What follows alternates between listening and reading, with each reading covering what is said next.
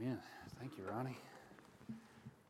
Let me say, if that don't get you going, I think your wood's wet, as they say. Isn't that what they say? I don't know who they are, but they say some funny things. Let me ask you this before we get started today. If you could compare the church uh, to something else, uh, what would you compare it to? You know, some people might say the church is kind of like a gas station. You know, you go throughout your week and you get drained physically, you get drained emotionally, you get drained spiritually.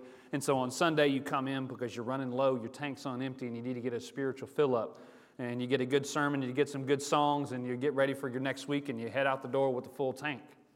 Some people might say that your church is kind of like a movie theater. They see it as a place that offers entertainment. They see it as a place where you go for an hour of escape. You find a comfortable seat. Uh, you get to hear something good, and you walk out the door with a smile on your face and, and feeling better than you did when you walked in. Some people look at the church like it's a civic club.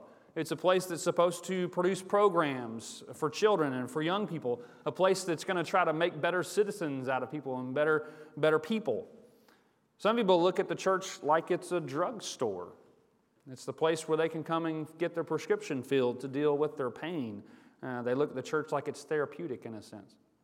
Some people look at the church like it's a big box store. You know, it's the place where you go, it's where it's that one-stop shop where you go and you get all the best products in a clean and safe environment where everybody feels good and it's a great service at a low, low price. You know, some of those ideas might contain some bits of truth. For instance, uh, church ought to be a place where you're encouraged, where you're filled up, where you're, you get you ready for the week ahead. It ought to be a place that's safe for your kids and, and for teenagers to learn and to grow. It ought to be a place uh, where you can come and deal with your struggles and deal with your pain. But ultimately, when we think about the church, uh, when we think about the purpose of the church, the meaning of the church, uh, the picture that I want us to have, the, the, the, the foundational, most basic picture I want us to have is that of a training ground, as that of a place where we come, where the body of Christ gathers together to be prepared, to be equipped to live as the body of Christ and to carry out the mission that God has given us. I want us to go to Ephesians chapter 4. We're going to start in Ephesians chapter 4, verse 11 today. And I want us to wrap up today the series we've been going through on the, the mission of the church, the, the, the purpose of the church. We've, we've, we've looked at worship. The, the church, the purpose of the church is worship, that we come together to worship the one true God and to sing our praises and to lift our praises up to Him. We've looked at discipleship and how the purpose of the church is to lead believers uh, to a stronger faith, uh, to a more complete faith. We looked at evangelism and how the purpose of the church is to, is to, to so that His people can come forward and be, and, be, and encounter God and then go forth to want to, to, to see that other people would come to Christ. And today I, I want to finish um, with this, this thought of, what does it mean um, when we say the work of the church. What is, what is the work of the church? You know, there's a particular joke that runs around the internet every now and then that I'll run across, um, in which you'll see a picture of something that was done incorrectly, and it'll have the caption, You had one job. As if to say, You only had one job. How in the world could you possibly mess this up? Like, for instance, this right here Do not enter, enter only. I mean, you had one job, or, or, or this one right here. What? You had one job, just paint the sign right. Or, or this one right here, onions with carrot, carrot or with corn inside them. You had one job, or like, or like the next one. You, you had one job, or, or, or like this one a brand new Batman backpack that's not Batman on it. You had one job, or maybe this one, thirst place. Has anybody ever gotten in thirst place? Or, or, maybe this one, this is my favorite, open nine days a week. I mean, you had one job. Let me tell you, the truth is, I have one job. The Bible tells me I have one job. Ephesians chapter 4, verse 11 says this And he gave the apostles, the prophets, the evangelists, the shepherds, and teachers. Shepherds being pastors and teachers to equip the saints for the work of the ministry, for the building up of the body of Christ, until we all attain to the unity of the faith and to the knowledge of the Son of God, to mature manhood, to the measure of the stature of the fullness of Christ. You know, every now and then um, I'll be at church or something, and, and, and I'll, I'll, someone will come up to me and, and they'll, they'll, they'll make a statement like this Well, man, preacher, I sure do wish I had your job. I mean, you just preach one sermon a week, and that's about all you got to do. Sounds like a pretty good job. And I don't say that to try to pretend that, that my job is the most difficult job in the world or it's the most stressful or it's the most, most time consuming. I think every job has dignity, every job has stress, every job has trials for sure. Um, but usually, when someone says that to me, I'll kind of start to think through, like, man, if they only knew, um, you know, what all a preacher does. And this isn't to brag on any of us, but, you know, preach sermons. You got to study to preach more sermons. You got to be with the family when they lose, lose a loved one. Then you got to preach the funeral and, and walk with them through that grief. Share the gospel with someone. Pray with someone before, before surgery. Sit with the family when they find out that their family member has cancer and try to walk with them through that. To counsel with a couple who's contemplating divorce and then turn around and counsel with a couple who's thinking about getting married and try to work through all that. Uh, to, to, lead a prayer meeting, to, to meet with a committee, to organize an, an event, to baptize a new believer. There's a lot of little jobs that I could say, well, I do this, this, this, and this, this, this, and this, and this. But according to the Lord, I have one job. And that one job is to equip the saints for the work of the ministry. And if I'm not doing that job, I'm not doing my job. The Lord looks at me and says, You have one job. And so, a minister's role, any of our roles who, who serve as a minister of the gospel, our role isn't just to be a preacher of sermons. Our role isn't just to be a singer of songs, an organizer of events. Our, our role is to be an equiper of souls, to lead the church the individual members of the church to live out the purpose and calling that God has placed on your life. To live as God created you and designed you for His glory and for His renown and to carry out His mission on this earth. Now, now, I want us to think for a second about what is the work of the ministry. He says to equip the saints for the work of the ministry. He gives us a little clarification in verse 12. He said to equip the saints for the work of the ministry for building up the body of Christ. For building up the body of Christ until we all attain to the unity of the faith and the knowledge of the Son of God, to mature manhood, to the measure of the stature of the fullness of Christ. And so, what is the work of the ministry? It's to bring the body to spiritual maturity, to fill the church and to fill the world with people who rightly glorify God who live in obedience to the Lord and whose lives bring glory and honor to the Lord because they've surrendered their lives to Jesus Christ and are walking in his ways. And you know, the truth is, is that that's not a new mission. In fact, that's the exact thing that God's been after since the day he created the earth to fill the earth with worshipers, to fill the earth with those who would love him and who would serve him and who would obey him. Let me take you on a, a brief journey through the, the scriptures, okay? This is not going to take that long, but I promise you, we're going to go from Genesis all the way to here. All right, so if we go back to Genesis chapter 1, verse 28, Adam and Eve were created, and God tells them this be fruitful and multiply and fill the earth. Now, when you first read that, you think, okay, that's just a command for them to go have some children, and, just start filling the earth that way. But let me tell you, it's bigger than that. It was bigger than that because who were they called to fill the earth with? Well, over in Genesis chapter 2, verse 15, we're told that the Lord God took the man and put him in the Garden of Eden to work it and keep it. Now, we talked about this a couple weeks ago, and those words work and keep are actually the same Hebrew words that are, that are translated worship and obey. And so, Adam's very purpose, his very design in the garden was to worship the Lord and to obey him. And so, I believe whenever God placed Adam and Eve on the earth and said, fill the earth, his goal, God's goal was for them to fill the earth with people who would worship and obey him, with people who would rightly glorify the Lord by loving him and by serving him. Now, we know that sin entered the world pretty quickly. Adam's, Adam's task was to pass that on to his sons, and he obviously failed when it came to Cain, right? But you know what? The mission was not over. The mission was not done. That same task was passed down to Abraham. Genesis chapter 12, verse 1, it's going to be on the screen.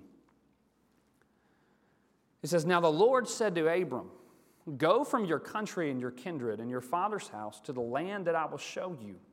And I will make of you a great nation, and I will bless you and make your name great so that you will be a blessing. And in verse 3, it, it says, I will bless those who bless you, and in him who dishonors you, I will curse, and in you all the families of the earth shall be blessed. And so, what was God's promise there to, to Abram? He said, Abram, serve me, surrender to me, and guess what? I'm going to multiply you. I'm going to fill the earth with your people, with those who, who are your children. And, and Abram, this entire world is going to experience my glory because of my promise to you and because of your submission to me. And so, what was Abraham's mission? Fill the earth with people who would glorify the Lord, fill the earth with people who would honor him. Now, if we fast forward all the way to the end of Christ's earthly mission, to the Great Commission in Matthew chapter 28, what are we told there?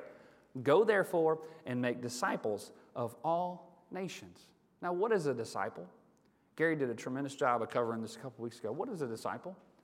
A follower, a student, a learner, one who walks in the way of his master. And so, what was Jesus telling us to do? Fill the earth with those who would follow the Lord.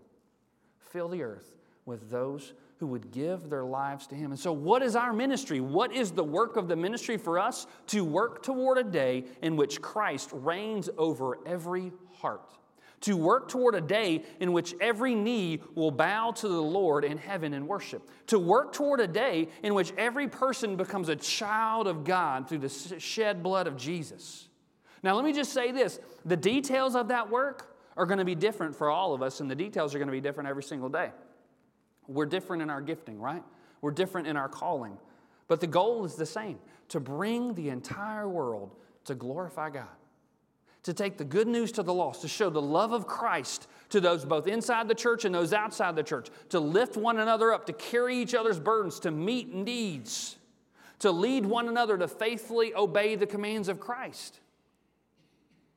That is our mission, that is our calling, and it's all for the sake so that, so that God's name would fill this earth, just like He told Adam to do, just like He told Abram to do, just like He's told us to do. That's our mission. And the church is here to equip the saints for the work of the ministry. That is our purpose. Now, I know that sounds huge because we think, well, there's what, 7 billion people on the earth? Isn't that what the number is now? Something like that? A lot of people, we'll just put it that way. And we might think, how in the world are we going to accomplish that? Well, I want to give you three simple ways today um, that every single one of us can be involved in the work of the ministry today. And these are things that don't take any extra training. These are t- things that don't take seminary classes. These are things that, that all you have to be is someone who loves Jesus and wants to serve him. You do that, you can get to work. Number one thing you can do, and I would say the ultimate number one thing you can do, is be a person of prayer. Pray. You want to do the work of the ministry? Pray. We cannot be the church God wants us to be if we are not a people of prayer. Matthew chapter 21, verse 13, what did Jesus say? His house must be a house of prayer. He's not just talking about the building, he's talking about the people.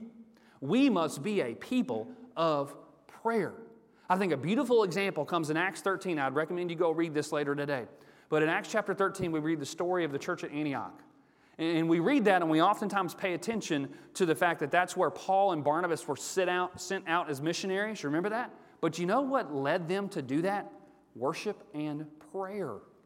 They were in a time of worship and prayer as a church, and that ministry was born out of prayer. We are useless as a church, and all the things that we do are useless if we are not first a praying church. Now, I, I know I, this is what comes across. Sometimes people will say this, and I've even thought of myself before. You know what? I, I don't have time to pray. I just want to get to work. I just want to do something. What's it? I, I, I want to get. I want to see some action. I want to just skip ahead and do some ministry. But let me tell you, prayer is work. It is work, and we are called to do that work in which we bow to our needs and call out to the Father because it is an act of faith in which we are saying to the Lord in that time of prayer, My faith is not in my ability, my faith is in God's ability and His ability alone. Prayer might, be, might seem simple and might, it might at times seem like it doesn't work on our level. We don't see how God is at work, but let me tell you, God can move mountains through a faithful prayer life. James chapter 5, verse 16. The prayer of a righteous person has great power as it is working. Great power as it is working. We must be a people of prayer. Can I tell you about somebody who I know is a person of prayer? Actually, let me tell you about two people.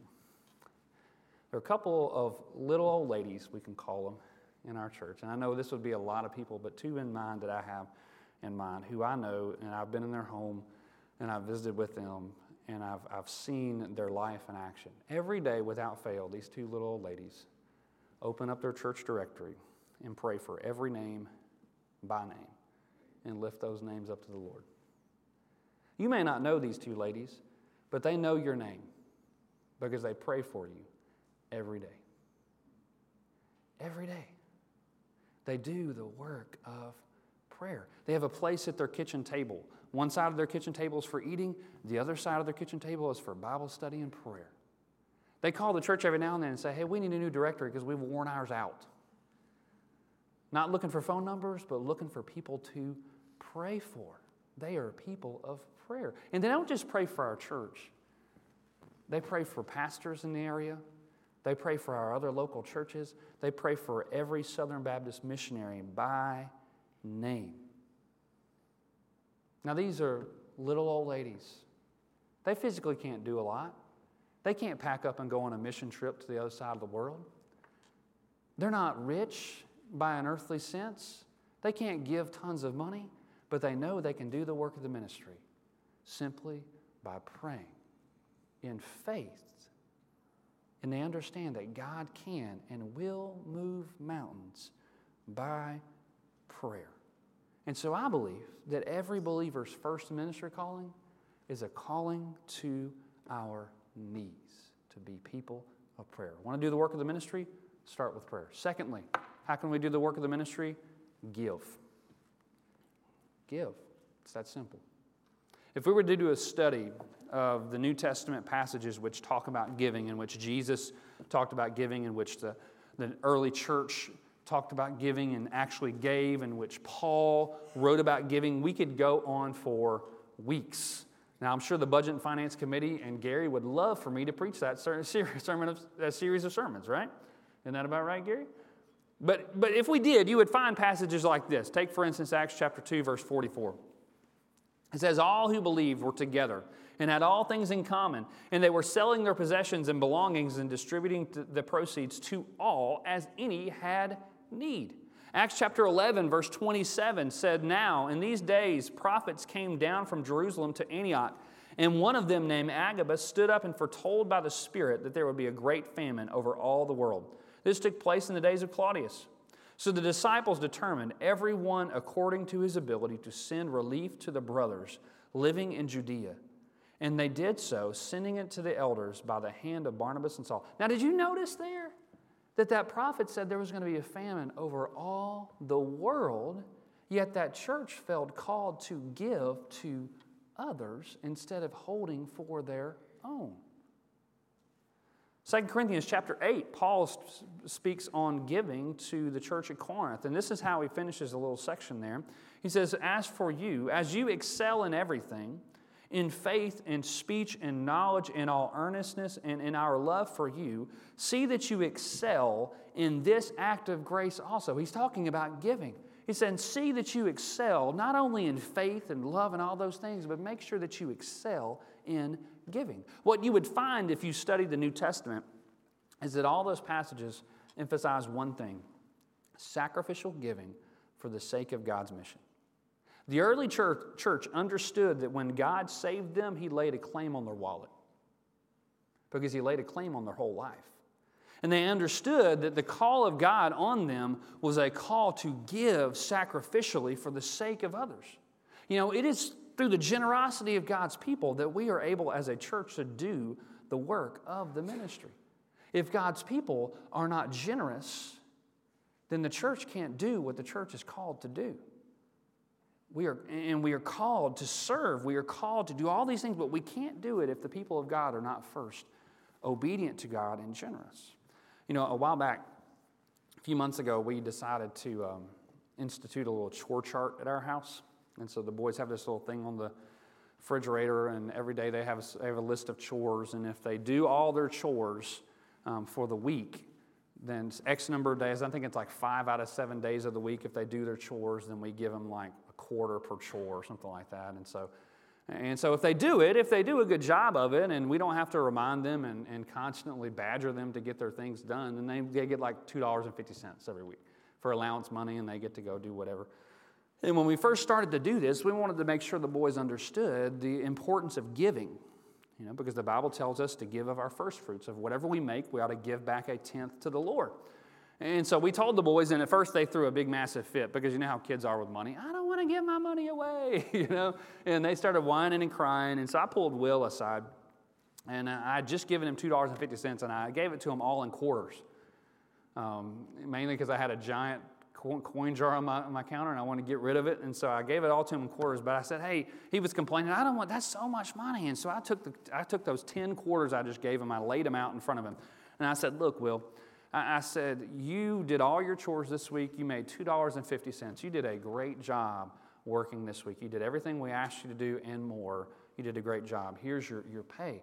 I said, now look, God enabled me to be able to pay you this because He blessed me with a job. If it was not for God's blessing, I would not be able to give you anything. And you were able to get that because God blessed you with, with hands and feet and a mind that you could actually do what you were taught to do. And I said, now, when, when God gives us money like that, I, I said, he, he's, I took those coins and I said, God says, hey, you can keep nine and you do you, you have fun with that nine. And you buy something nice with that nine. You go get you some candy at walgreens or something like that. You have, have a good time with that nine. I said but of those of those ten i said nine is yours. God says you can keep that. He gave it all to you. You can keep the nine. But the one he asked you to give back to him. And he kind of sat there and thought for a moment and he looked up and he says that's it? That's all? And i said yeah that, that's all. He commands us to give a tenth back to him and it was like it clicked in his mind, in that little seven year old brain, with all the other things rolling around in there. Suddenly he got, oh, that's what I'm supposed to do. And you know, the funny thing is, and I, now this probably will not stay the same way all through his entire childhood, I'm sure, but the funny thing is, is since that, I've never had to tell him, go get your tithe. We hand him the offering, he immediately takes one quarter out of that $2.50 and he sets it aside and says, This is my offering for tomorrow. And even and it's even neat because if you're on the if you're on the county committee, you've probably found that little envelope with scribble on there, and it'll say like for Bibles or for something. Like he got, I, I was so proud. This is not a, this is not me bragging. This is the Lord's work. I was so proud because he got in that moment what it was for, and he understood that when we give to the church, it's to do God's work. It's to buy Bibles for people who need them. It's to feed the homeless. It's to, it, it, it's, it's to, to serve those who are in need. It's to meet needs. And I believe that God, I believe He's beginning to understand that when we give, God blesses us in return. Malachi chapter 3, verse 10. I talked about this last Sunday night, but I need to talk about it again. Malachi, God says this He says, Bring the full tithe into the storehouse, that there may be food in my house, and thereby put me to the test. God, this is one of the only times in Scripture where God says, Put me to the test says the Lord of hosts, if I will not open the windows of heaven for you and pour down for you a blessing until there is no more need. God says, test him. He says, test me and let me show you how much I want to bless you if you will be obedient to what I've told you to do. You know, there's that old statistic, and I, I like I said last Sunday night, I don't know who gives what in this church, and I never want to know. Um, but there's that old statistic that, that 20% of the people give 80% of the money when it comes to church work. But what if, what if 100% of the people gave 100% of what God has called them to give? What would we be able to do then? You know, we have a million dollar budget at our church. That's a lot of money. But what if everyone gave what God called them to give obediently? Do you realize what we could do? Do you realize the impact we could make on Shelby County on our state, on our world, all for the sake of Jesus Christ? Do you realize the change that could come about if everyone gave as God laid on their heart to give and they were obedient? If we didn't walk in fear and say, I can't give because, well, there's a lot of bills coming up, but instead we simply gave by faith? You know, every dollar that we give allows the ministry to happen. Because people give, we're able to buy Sunday school curriculum. Because people give, we're able to put on a vacation Bible school for kids so they can hear about Jesus. We're able to send people on mission trips. We're able to provide a place of worship for our people. We're able to feed the homeless. We're able to, to support orphans, to send out missionaries, to help start other churches, to support Baptist churches that are struggling, to see people saved because people give. That is the work of the ministry. So we must be people who pray, we must be people who give, and lastly, I'll say this we must be people who serve. We must be people who not only sit back, but we get up and we do the Lord's work. I don't think anyone in here would, would argue with me if I were to say that our American culture, our society has become overly obsessed with entertainment. You know, there was a day and age in our country in which our heroes uh, were generals and presidents and people who made a significant difference in our world. And now, if you go ask kids who they want to be like, they're going to tell you LeBron James. They're going to tell you athletes. I want to make a million bucks, millions of bucks playing a sport. That's their heroes. Martyn Lloyd-Jones was a pastor years ago, and he said this and you tell me if this is still the case today. He said, Men and women no longer take exercise in sport as they used to. Instead, people sit, tend to sit in crowds and just watch other people play. There was a time when people provided their own pleasure, but now the radio and the television provide their entertainment and pleasure for them. And I fear that the tendency is even manifesting itself in the Christian church. More and more, we see evidence that people are just sitting back in crowds while one or two people are expected to be doing everything. Now, that, of course, is the complete denial of the New Testament doctrine of the church as the body of Christ, where every single member has responsibility, has a function, and matters. Watchman Nee was a pastor in China back in the early 1900s, and he said this He said, The fellowship of the body is always two way, receiving and giving. Wanting only to receive is not fellowship. Every member of the body has a ministry, and every member is called to function in the place appointed by the Lord. And, and so we are called to do the work of the ministry. Now, understand, I said this earlier everyone's work is not the same. The goal is always the same, but all of us are different. Not everyone's called to be a preacher. Not everyone's called to be sing in the choir. Not everyone's called to be a teacher. Some people are gifted differently. Your ministry, your work with the ministry might be sharing Christ with a neighbor. It might be welcoming a new family into the church. It might be preparing a meal for someone who lost a loved one. It might be sitting with someone at the hospital while their loved one's in surgery. It might be setting up chairs for a fellowship, rocking babies in the nursery, serving on a mission trip, playing in the praise band, singing in the choir, putting cards in the chair pockets so that people can know what's going on at the church helping people find a seat in the sanctuary. We could go on and on and on and on and on and on and on, but we are called to do the work. And every time, every day we wake up, our calling might be different. The Lord might put something in, in front of us today, and our calling is simply do the work God has placed in front of us today. And then go to bed and get up the next day and do the work that God has placed in front of us today. And if we will do that together as the church, we will accomplish God's mission for us together as a church.